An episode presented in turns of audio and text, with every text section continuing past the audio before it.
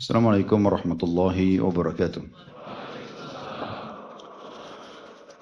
Alhamdulillah, kalimat suci, kalimat mulia yang selalu terucapkan dari lisan orang-orang beriman sebagai tanda syukur kepada Sang Pencipta Allah atas segala nikmat yang dilimpahkan kepadanya. Tentu nikmat terbesar adalah diberikan kehidupan dan kesempatan lalu beriman dan mempertahankan itu sampai meninggal dunia.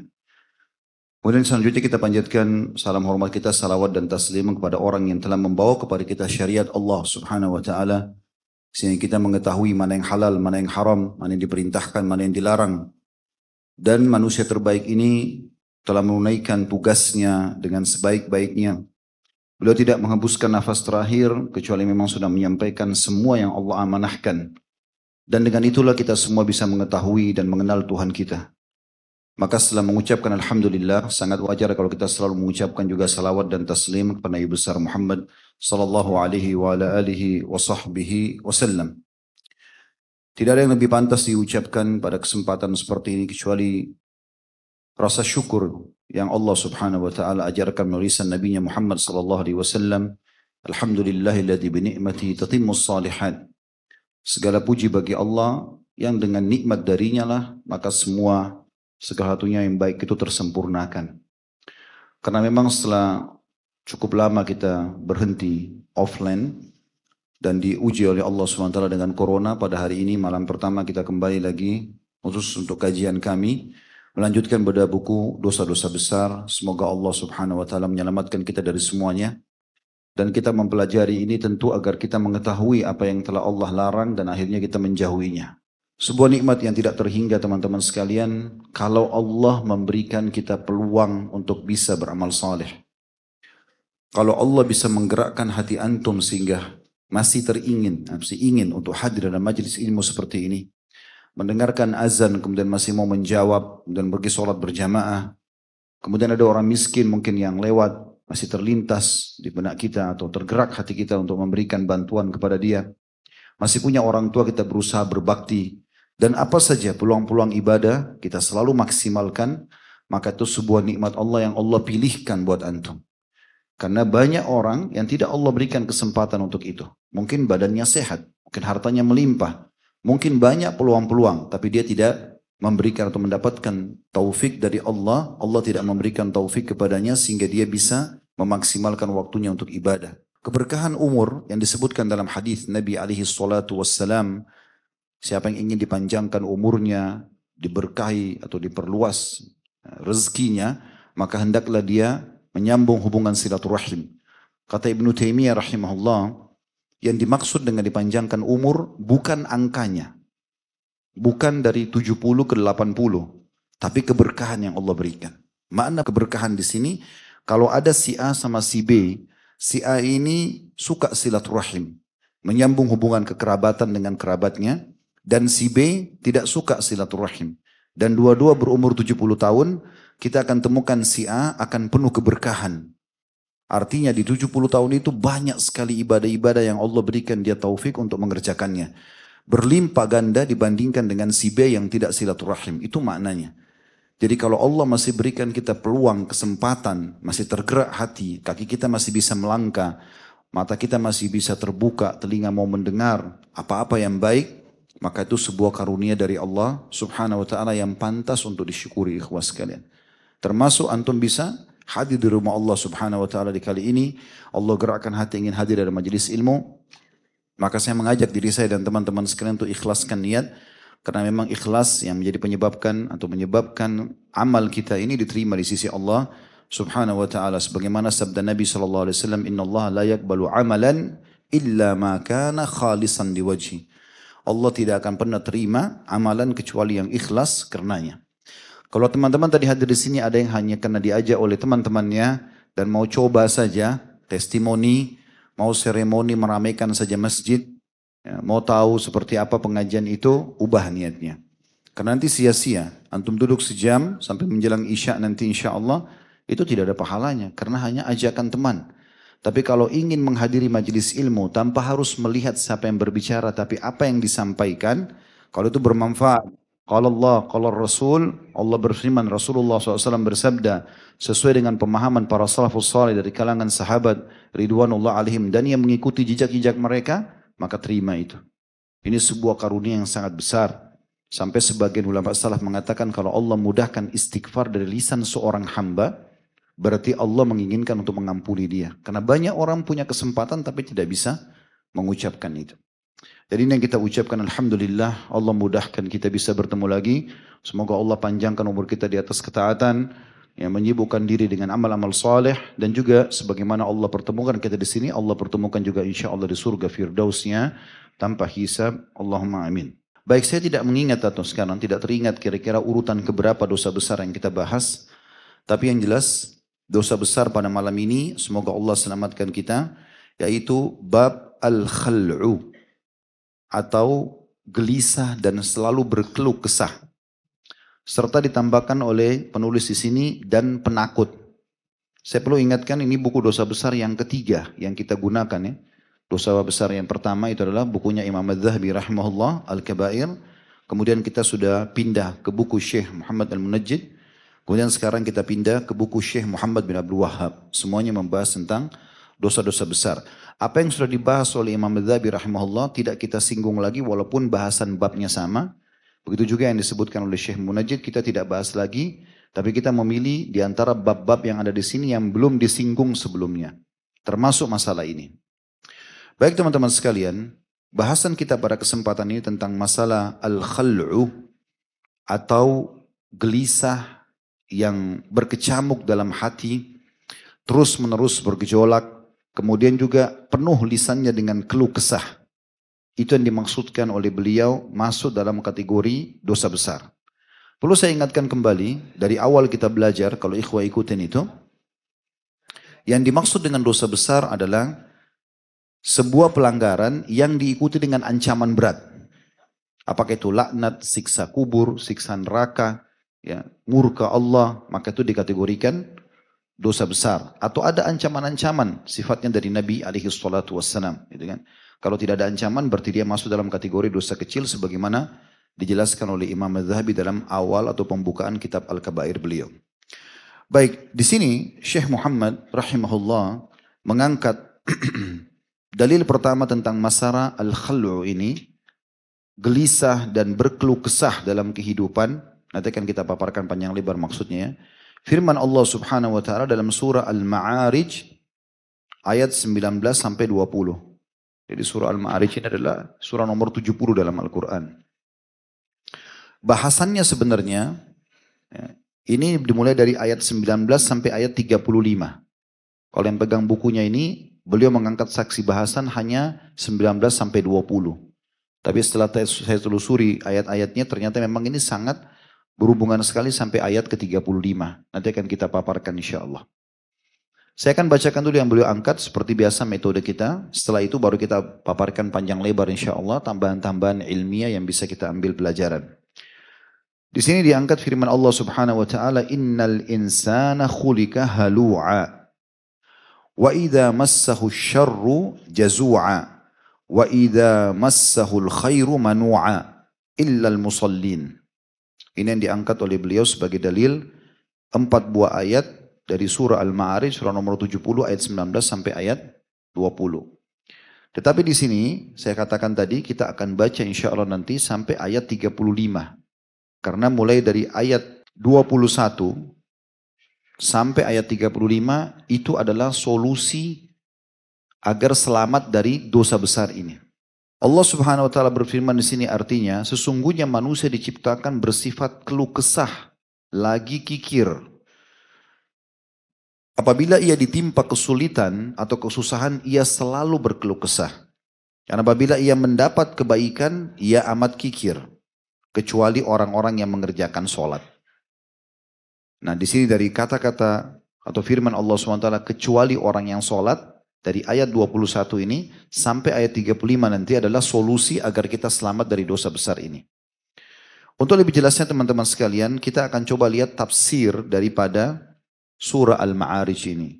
Supaya kita mengetahui apa yang dimaksudkan oleh Allah subhanahu wa ta'ala. Kita akan coba lihat dari tafsir Al-Muyassar dulu yang disusun oleh Kementerian Agama Saudi. Dikatakan bahwasanya dari ayat 19 sampai ayat 30. Tadi kan saya bilang sampai ayat 35 ya. Ini tafsirnya, sesungguhnya manusia diciptakan bertabiat suka berkeluh kesah dan rakus. Maksudnya, ada sifat itu dalam dirinya, tapi sebagai ujian.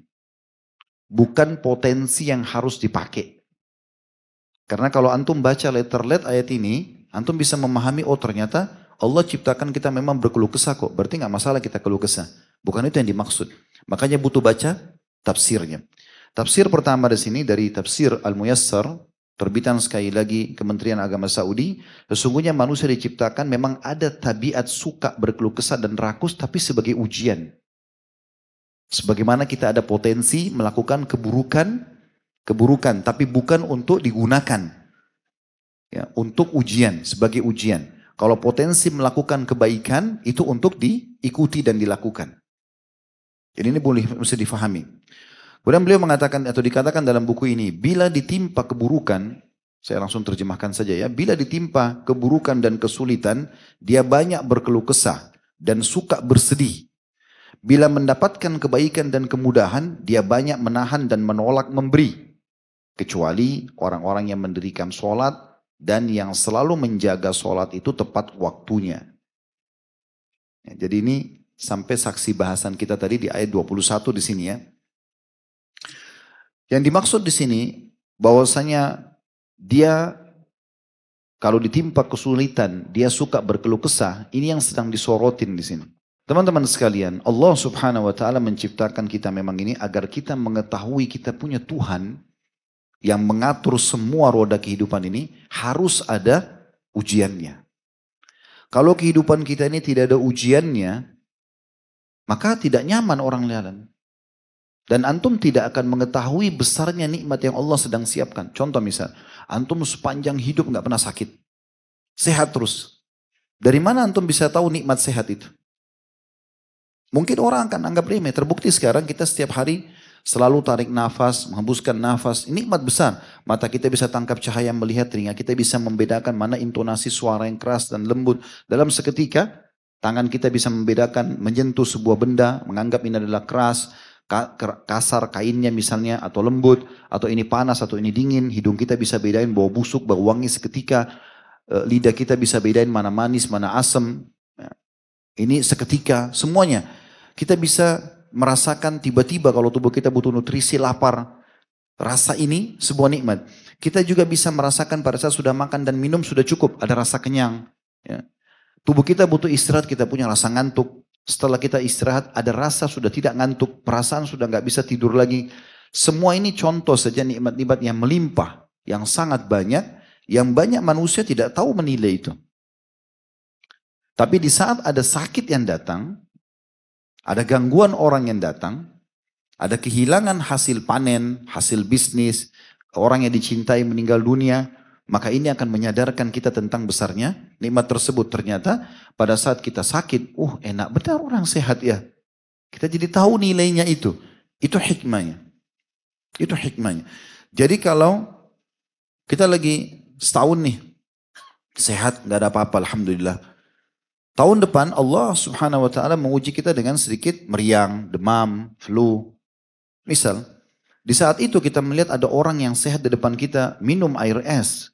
Kita baru mengetahui betapa besar nikmat kesehatan itu. Ya. Kita berharap bisa seperti dia. Sehingga ada penilaian positif terhadap nikmat yang Allah berikan. Dan yang lebih besar lagi tujuannya adalah kita memahami ada zat yang maha kuasa yang mengatur semua itu. Dan kita tidak bisa menghindar. Siapa di antara kita bisa menghindar kalau dia sudah sakit? Kalau dia sudah ngantuk? Kalau dia sudah diganggu oleh orang, difitnah, digibah, dia nggak bisa mengkanter itu. Terjadi. Tinggal dia menggunakan perangkat-perangkat syari untuk melaluinya. Dia bersabar, dia bisa menerima. Tidak berkeluh kesah. Nah, ini poinnya. Begitu juga pada saat kita mencintai seseorang, orang tua kita, pasangan hidup, anak-anak. Kalau terus saja sepanjang ini kita hidup terus bersama-sama tidak ada masalah, maka biasa saja. Tapi di saat terjadi perpisahan, safar misalnya, lama nggak ketemu, Lalu kita rindu untuk bertemu. Kan kita jadi tahu nilainya orang itu kan. Kan begitu. Kalau meninggal dunia, kita baru tahu, oh ternyata dulu nilainya luar biasa nih istri saya, ini suami saya, ini orang tua saya. Bagaimana perhatiannya dulu. Waktu kita masih bersama-sama tidak terasa. Kan begitu. Jadi tujuannya sebenarnya datang dalam bentuk cobaan. Dan itu hikmah-hikmahnya adalah agar kita bisa mengetahui besarnya nikmat Allah SWT dan lebih besar daripada itu kita tahu ada sang pencipta Allah yang mengatur semuanya. Sehingga di saat nikmat melimpah, kita tinggal bersyukur. Di saat cobaan datang, kita tinggal bersabar. Tidak usah berkeluh kesah. Karena keluh kesah tidak memberikan solusi. Apalagi bukan pada ahlinya.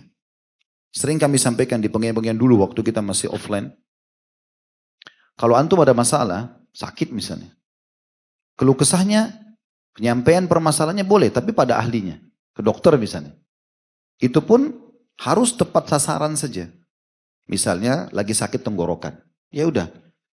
Konsultasi untuk kesembuhan tenggorokan. Gak usah tanya dokter tinggal di mana, berapa anaknya, istrinya, siapa namanya. Gak ada gunanya. Poinnya di situ saja. Permasalahannya di situ saja. Gitu kan. Jadi pada ahlinya dan harus to the point saja. Begitu yang diajarkan Nabi Shallallahu Alaihi Wasallam.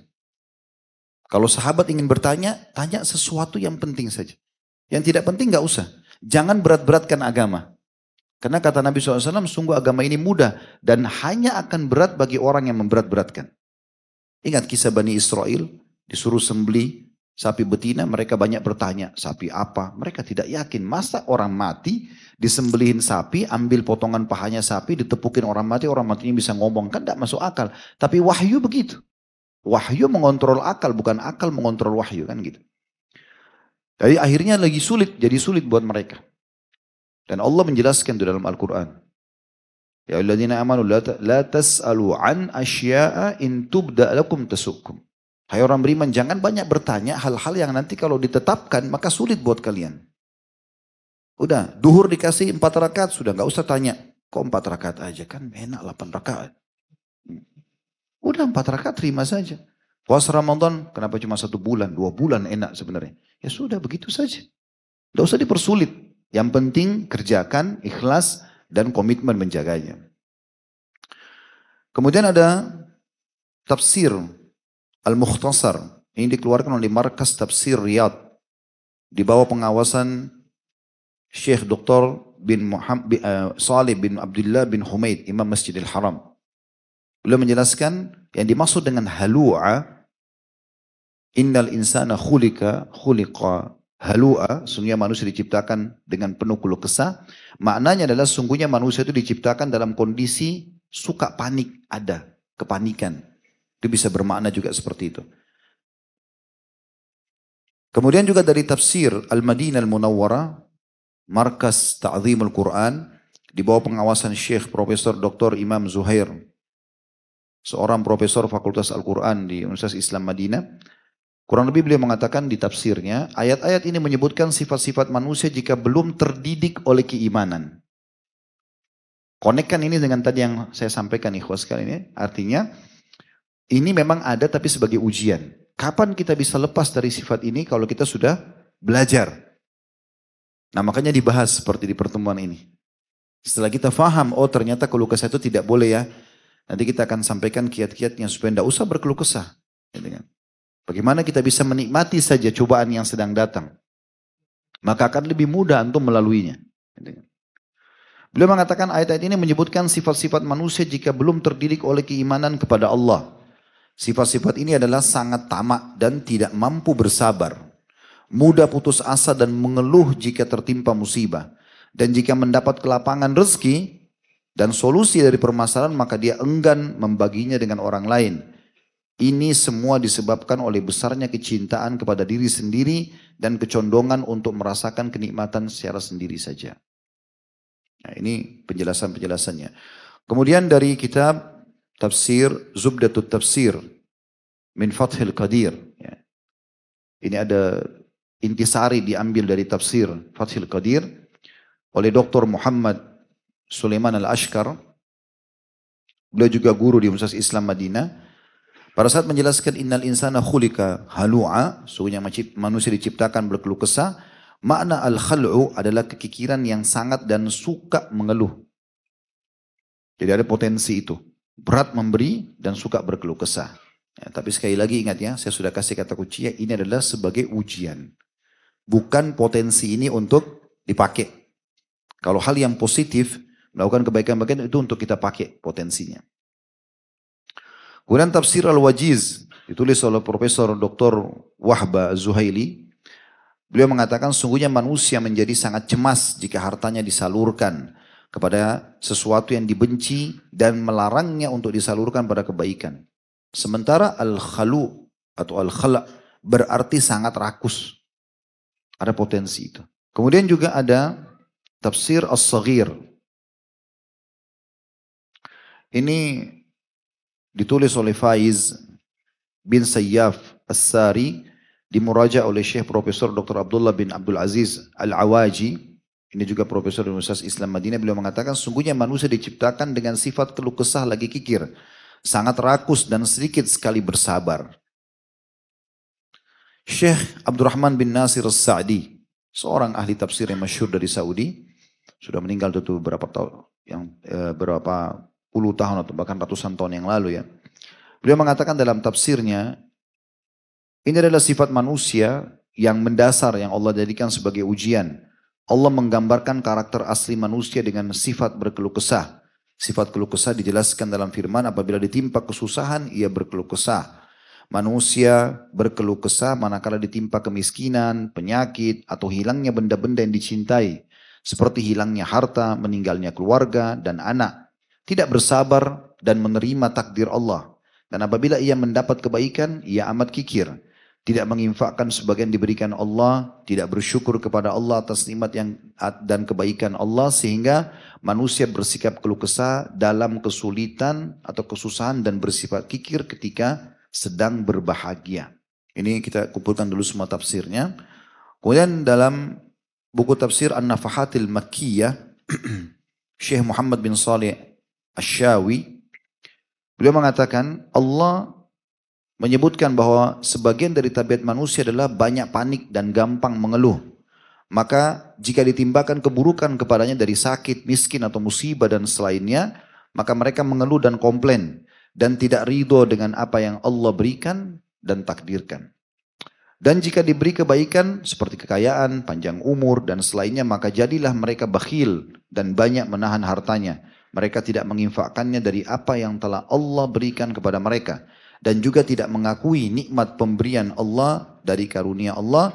Mereka malah berkata sungguhnya ini semua aku dapatkan atas jerih payahku dan pengetahuanku melalui jalan berdagang. Ya. Jadi ini tafsir-tafsir yang disebutkan dan tentu banyak sekali tafsir-tafsir ya. Tapi kita cukupkan di sini. Artinya kita sudah bisa ambil satu kesimpulan dari tafsir-tafsir ini. Kalau sifat khala atau keluh kesah ini dan gelisah di saat ada eh, dalam kehidupan seseorang pada saat musibah datang itu adalah sifat yang datang yang Allah berikan sebagai ada dalam dirinya sebagai ujian dan dia seharusnya tidak menggunakan itu. Baik teman-teman sekalian, perlu kita garis bawahi bahwasanya berkeluh kesah ini dijelaskan dalam sebuah statement yang menarik dari Umar radhiyallahu anhu. Beliau mengatakan kalau manusia itu ditimpa sebuah ujian, maka ada dua kondisi dan keadaannya. Yang pertama adalah dia menerimanya. Sebagaimana dia menerima nikmat yang melimpah. Jadi misalnya pada saat dia sehat dia bisa menerima pada saat dia sakit dia bisa menerima. Ini kondisi yang ada. Gitu kan? Dan ini yang paling ideal. Ini kondisi orang-orang beriman. Dia di saat pernah merasakan kekayaan, di saat terjadi ujian di hartanya, bangkrut, ditipu orang, utang belum dibayar, dia bisa menerima juga. Sebagaimana dulu dia menerima nikmat yang melimpah yang ada. Ya. Dan semua dalam kehidupan keseharian seperti itu. Dia bisa mengimbangi keduanya. Di saat nikmat ada, dia bersyukur. Di saat cobaan ada, dia bisa menerima dengan bersabar. dan tidak berkeluh kesah. Ini yang paling ideal. Kata Umar, kalau orang seperti ini, maka dipastikan dia mendapatkan pahala karena menerima keputusan Tuhannya. Kemudian dia mudah untuk melaluinya. Karena orang kalau tahu ini adalah takdir Allah, dia nggak berkeluh kesah, dia mudah melaluinya. Sakit, dia bangun tidur, tiba-tiba sakit. Oh Allah lagi uji saya. Sudah, dia nikmati saja prosesnya. Sambil ikhtiar tentunya, berobat segala macam. Tapi dia tidak berkeluh kesah. Dan dia pasti menemukan solusinya. Tiga hal. Dapat pahala, mudah melalui, dan dapat solusinya. Kondisi yang kedua adalah orang yang tidak bisa menerima ujian Allah. Penuh dengan keluh kesah. Maka dia akan mendapatkan dosa. Kenapa dapat dosa? Karena seperti protes Allah. Kenapa kau kasih aku ini ya Allah? Dan itu. Padahal Allah sebagai pencipta lebih menyayangi dia daripada ibunya menyayangi dia. Itu yang dikatakan oleh Nabi SAW. Demi zat yang jiwaku dalam genggamannya, sesungguhnya Tuhan kalian Allah lebih menyayangi kalian daripada ibu ini kepada bayinya. Kebetulan ada seorang ibu lagi menyusui anaknya.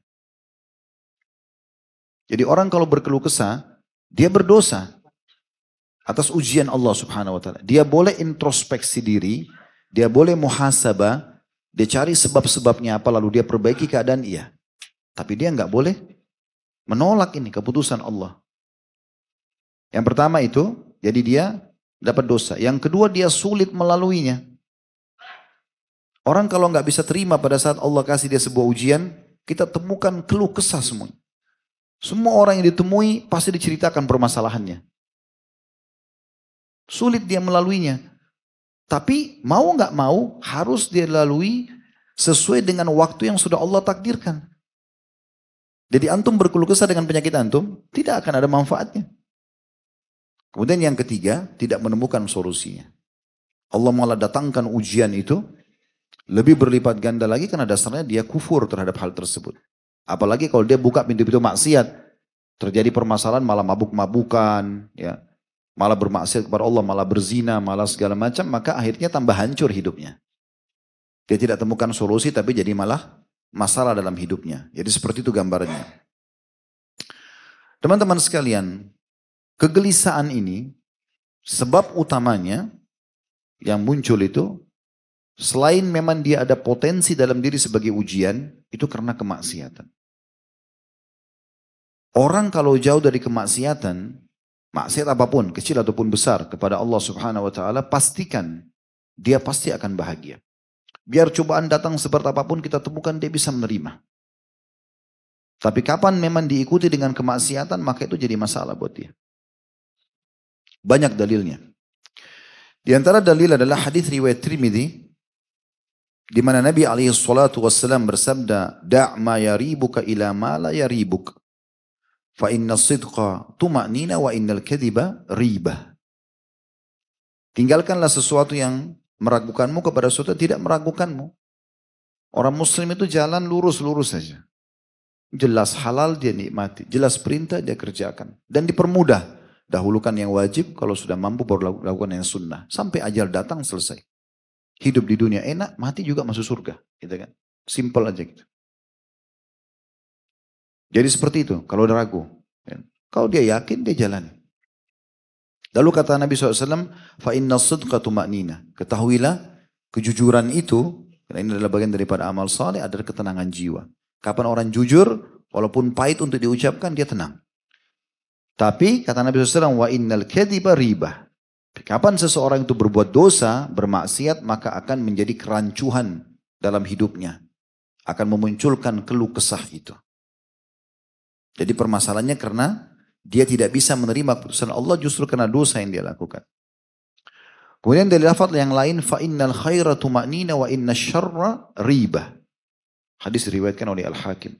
Sesungguhnya semua kebaikan dan kepatuhan yang dikerjakan pasti akan mendatangkan ketenangan hidup. Walaupun dia miskin hidupnya, pas-pasan, mungkin juga masih belum punya pekerjaan, masih pengangguran, tapi karena dia ikuti hidupnya dengan ketaatan kepada Allah, kita temukan orang ini ya pelong aja hidupnya. Makan apa adanya, pakaian apa adanya, dia lurus-lurus saja. Mus'ab radhiyallahu anhu sahabat Nabi yang mulia ini anak kaya raya di Mekah. Dia kalau jalan, orang sudah tahu tampannya luar biasa. Sampai diberikan julukan Ini kembarannya Nabi SAW.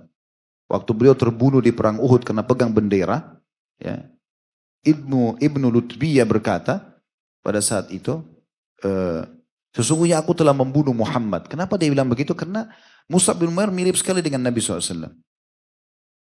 Tampan sekali. Dia kalau jalan di Mekah itu orang semua kagum lihat ketampanannya. Bajunya selalu baru dan bersih. Wanginya kecium dari jarak jauh. Sampai menjadi idola di Mekah. Di kalangan para anak muda. Setelah masuk Islam orang tuanya yang kaya raya nolak. Tidak mau menerima dia. Akhirnya diputuskan semua sumber pendapatannya. Tapi apa yang terjadi? Karena dia isi hatinya dengan keimanan dan dia sibuk dengan amal soleh mengikuti ajaran Nabi SAW, hidupnya tenang. Walaupun dia makan dengan sahabat makan apa dia ikut. Dan pada saat dia meninggal di Uhud, tidak ditemukan pakaian atau kain yang bisa menutupi badannya. Bajunya, kalau ditarik ke kepala, kakinya kelihatan. Kakinya ditarik, ditutup, kepalanya kelihatan. Tapi dia dapat ketenangan. Ada ketenangan jiwa yang dirasakan. Sebaliknya orang kalau banyak buat maksiat, itu luar biasa. Walaupun kita lihat fasilitasnya banyak, tapi kita akan temukan keadaan hidupnya itu tidak tenang. Di sini Nabi SAW mengatakan sungguhnya kebaikan itu pasti membawa pada ketenangan wa inna riba dan semua dosa semua keburukan akan membawa kepada kegelisahan. Demikian pula sabda Nabi alaihi salatu wassalam di dalam hadis riwayat Muslim, "Al-birru husnul khuluq wal ithmu ma haka fi nafsika wa karihta an yattali alaihi nas." Kebaikan itu adalah akhlak yang baik santun kepada Allah dan juga kepada makhluk. Dan dosa itu apa yang menggelisahkan jiwamu. Jadi penyebab gelisah ini bergejolak dan akhirnya yang dasarnya ada bentuk ujian dalam diri kita. Bisa bergejolak dia justru karena dibumbuhi atau dipicu dengan dosa. Wal ismu mahaka fi nafsika. Dan dosa itu semua yang membuat jiwamu bergelisah. Wa karihta an yattali alaihin nas. Dan kau tidak suka kalau orang melihatnya. An-Nawawi rahimahullah berkata, dosa selalu menggelisahkan dan tidak menenangkan bagi jiwa. Di hati pun tampak tidak tenang dan selalu khawatir dengan dosa tersebut. Ini diambil dari penjelasan dalam sahih atau syarah sahih muslim. Yang ditulis oleh beliau atau ditelusuri oleh beliau tentunya. Kemudian teman-teman sekalian, Nabi SAW juga memberikan kata kunci kepada kita melalui nasihat kepada salah satu sahabatnya yang bernama Wasibah radhiyallahu anhu. Sahabat ini mengeluhkan kepada Nabi SAW tentang kondisi hatinya yang kadang-kadang tidak tenang. Maka Nabi SAW berkata kepada beliau, Istaftih nafsak, istaftih qalbak ya wasibah. Coba kamu tanyakan fatwa itu ke dalam dirimu sendiri hai wasibah. Dan tanyakan juga ke dalam hatimu. Salatan, tiga kali Nabi ulangi. Lalu beliau mengatakan, wal ismu, al birru, maaf, al birru matma'annat ilaihi nafs, watma'anna ilaihi al qalb.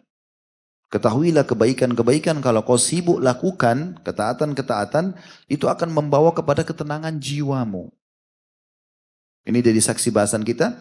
Dan akan menenangkan hatimu. Sehingga keadaan bagaimanapun kita bisa menerima gitu. Kemudian beliau mengatakan wal ism mahaka fi nafs fi nafs wa taraddada fi sadr wa in aftaka nasu wa aftuka. Artinya dan dosa itu selalu membuat engkau gelisah dan membuat jiwa itu tidak tenang serta hati itu selalu tergoncang. Walaupun engkau telah diberikan fatwa oleh para manusia. Tentu teman-teman sekalian di sini perlu digarisbawahi ya. Kalau yang dimaksud dengan hadis Wasibah radhiyallahu anhu ini sesuatu yang belum jelas hukum halal haramnya. Kalau kita masih ragu ini benar nggak sih, ini boleh nggak sih gitu. Maka kembali kepada hati kita. Tapi kalau yang sudah jelas halal haramnya nggak boleh lagi kita tanya hati kita. Ya. Jelas babi haram, tidak usah bilang hati saya tenang gak sih? Hmm. Gak perlu, udah haram selesai. Tapi kalau antum lagi mau diajak transaksi bisnis, antum gak tahu hukumnya, belum tanya fatwanya. Atau antum tanya memang jawabannya juga belum jelas. sesuatu masalah-masalah yang kontemporer yang baru gitu. Maka akhirnya antum tanya hati antum, tenang gak sih? Ini juga masuk dalam makna hasil daripada istikharah. Tidak harus mimpi, tapi ketenangan jiwa. Ketenangan hati untuk melanjutkan pernikahan tersebut, pekerjaan tersebut, dan seterusnya. Nah, itu yang dimaksud. Ibnu Rajab rahimahullah mengatakan, hadis wasiba ini dan yang semakna dengannya menunjukkan agar kita selalu merujuk pada hati ketika ada keraguan. Jika jiwa dan hati tenang, maka itu suatu kebaikan dan halal. Namun jika hati dalam keadaan gelisah, maka itu berarti suatu dosa dan keharaman. Ingatlah, kata beliau, hadis wasibah dimaksudkan pada perkara yang belum jelas halal haramnya.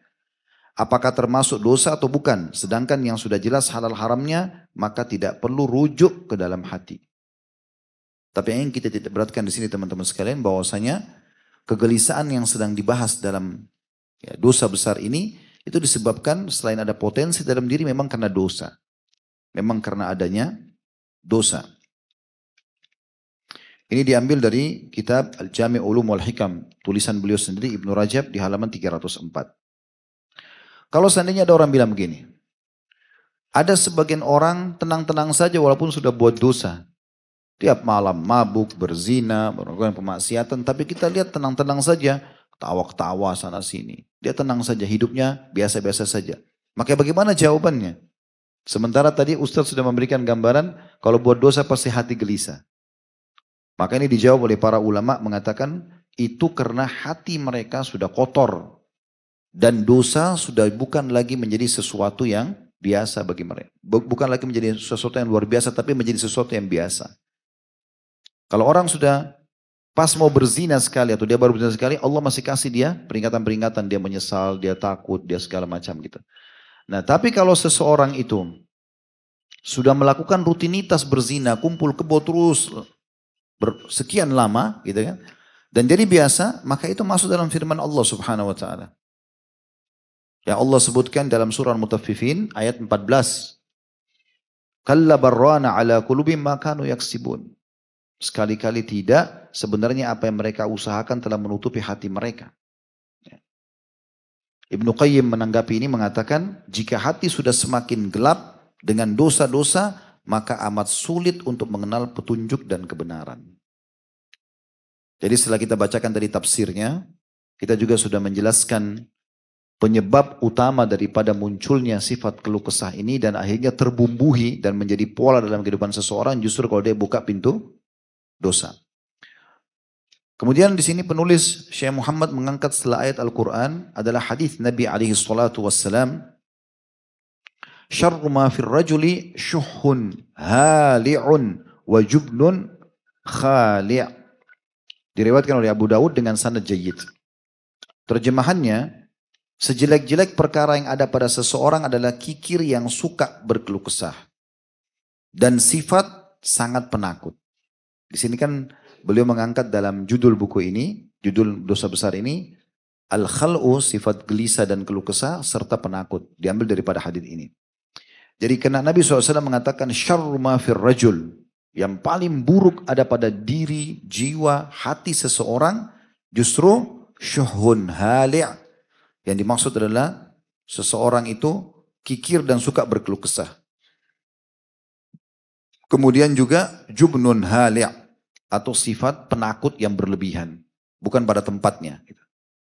Maka ini jadi saksi bahasan kita tentang masalah kenapa dia masuk dalam kategori dosa besar. Kenapa dia masuk dalam kategori dosa besar. Baik teman-teman sekalian, saya ajak antum, kita tutup dengan ini, e, melihat kira-kira bagaimana atau siapa saja yang bisa lolos dari sifat keluh kesah ini. Allah sebutkan sifat-sifatnya.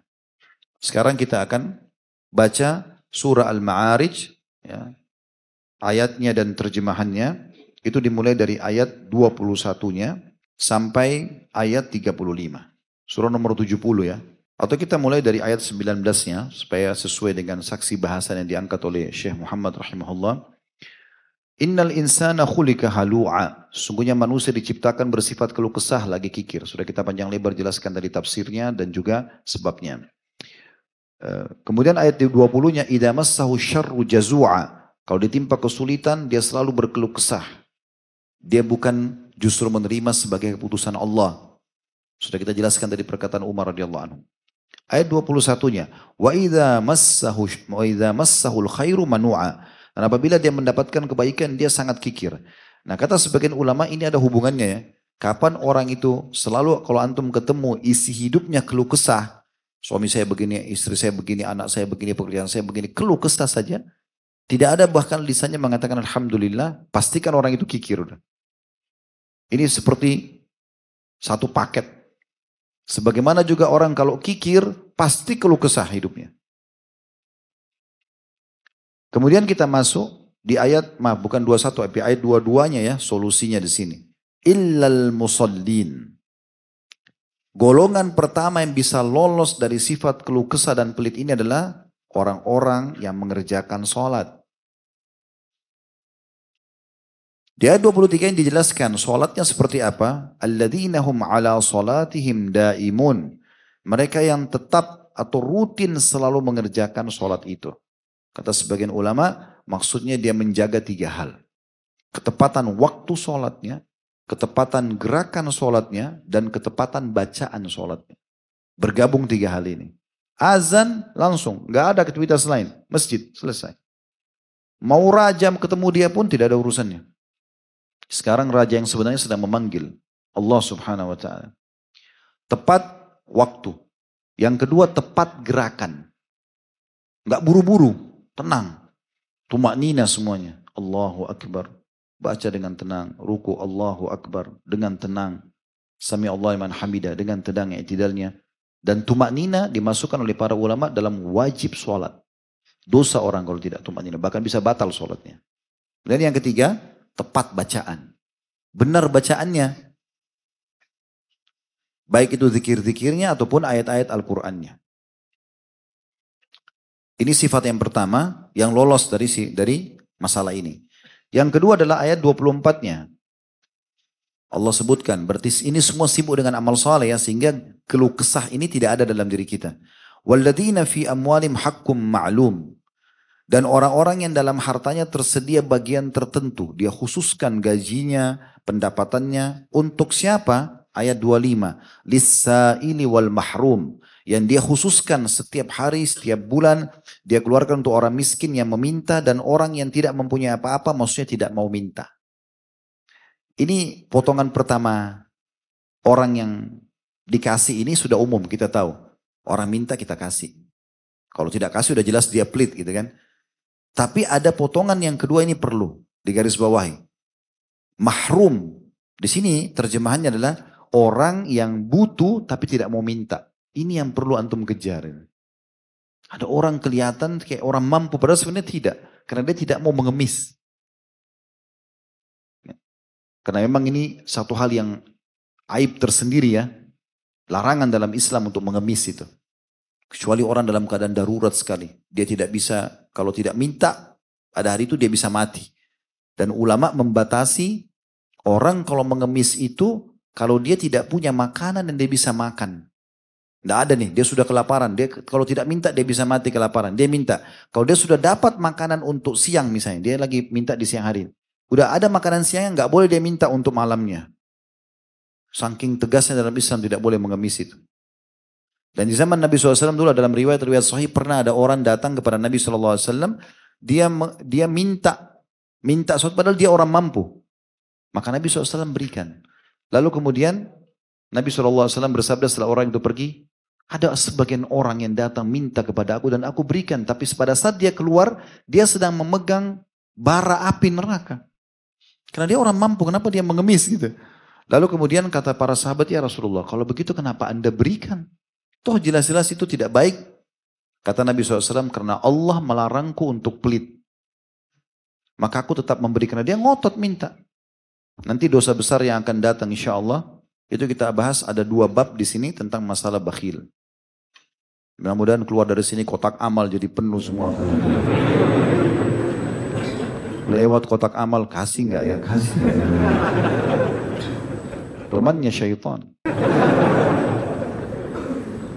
Yang ketiga walladzina yusaddiquna biyaumiddin ayat 26-nya Yang selamat dari dosa besar ini adalah orang-orang yang mempercayai hari pembalasan. Tahu dia akan kembali ke hari kiamat nanti. Ada hari kebangkitan, dia akan masuk ke dalam surga. Targetnya itu.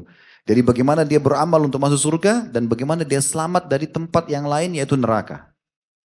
Ini imannya tentang hari kiamat. Dan ayat 27 masih berhubungan dengan ayat 26-nya, "Walladzina hum min adzabi rabbihim musyfikun." Dan orang-orang yang takut terhadap azab Tuhannya. Sama ya, maksudnya takut disiksa oleh Allah sehingga dia tidak mau berbuat dosa. Ayat 28-nya inna adzab rabbihim ghairu ma'mun karena sungguhnya adab Tuhan mereka tidak dapat membuat orang merasa aman. Artinya bisa datang setiap saat. Orang yang terus berbuat dosa sehingga gelisah hatinya, ini nggak bisa tenang. Dan dari mana dia bisa dapat jaminan Allah tidak hukum dia? Bisa setiap saat. Ini lagi duduk begini Allah bisa permasalahkan satu urat saraf untuk di belakang antum punggung atau encok nggak bisa berdiri. Hmm? Tidur bantal disalahin, salah bantal. Dan Allah lagi uji tuh, ini leher saya kasih pinjam kamu 30 tahun tidak pernah disyukuri. Ini coba, balik saja nggak bisa. Kemudian selanjutnya sifat yang keberapa nih? Empat atau lima? Baiklah, anak ikut antum. Ayat 29-nya, "Walladzina hum li furujihim hafidhun." Dan orang-orang yang memelihara kemaluannya. Maksudnya di ayat 30-nya, "Illa ala azwajihim aw ma malakat aymanum fa innahum ghairu malumin." Kecuali terhadap istri-istri mereka atau budak-budak yang mereka miliki, maka sungguhnya mereka tidak tercela. Artinya tidak berzina. Pelampiasannya harus pada pasangan yang halal.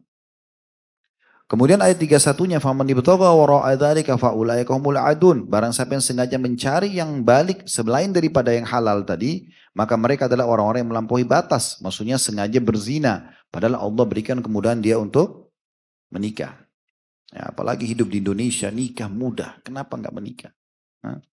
Perangkat sholat, Quran, bisa nikah. Tapi tidak mau nikah-nikah, Allah alam. Kenapa? Kalau masa corona kemarin antum nikah itu luar biasa. Banyak yang mau nerima mahar murah. Tiba-tiba hadir di Blok M sebelum corona hadir, sekarang hadir sudah punya anak.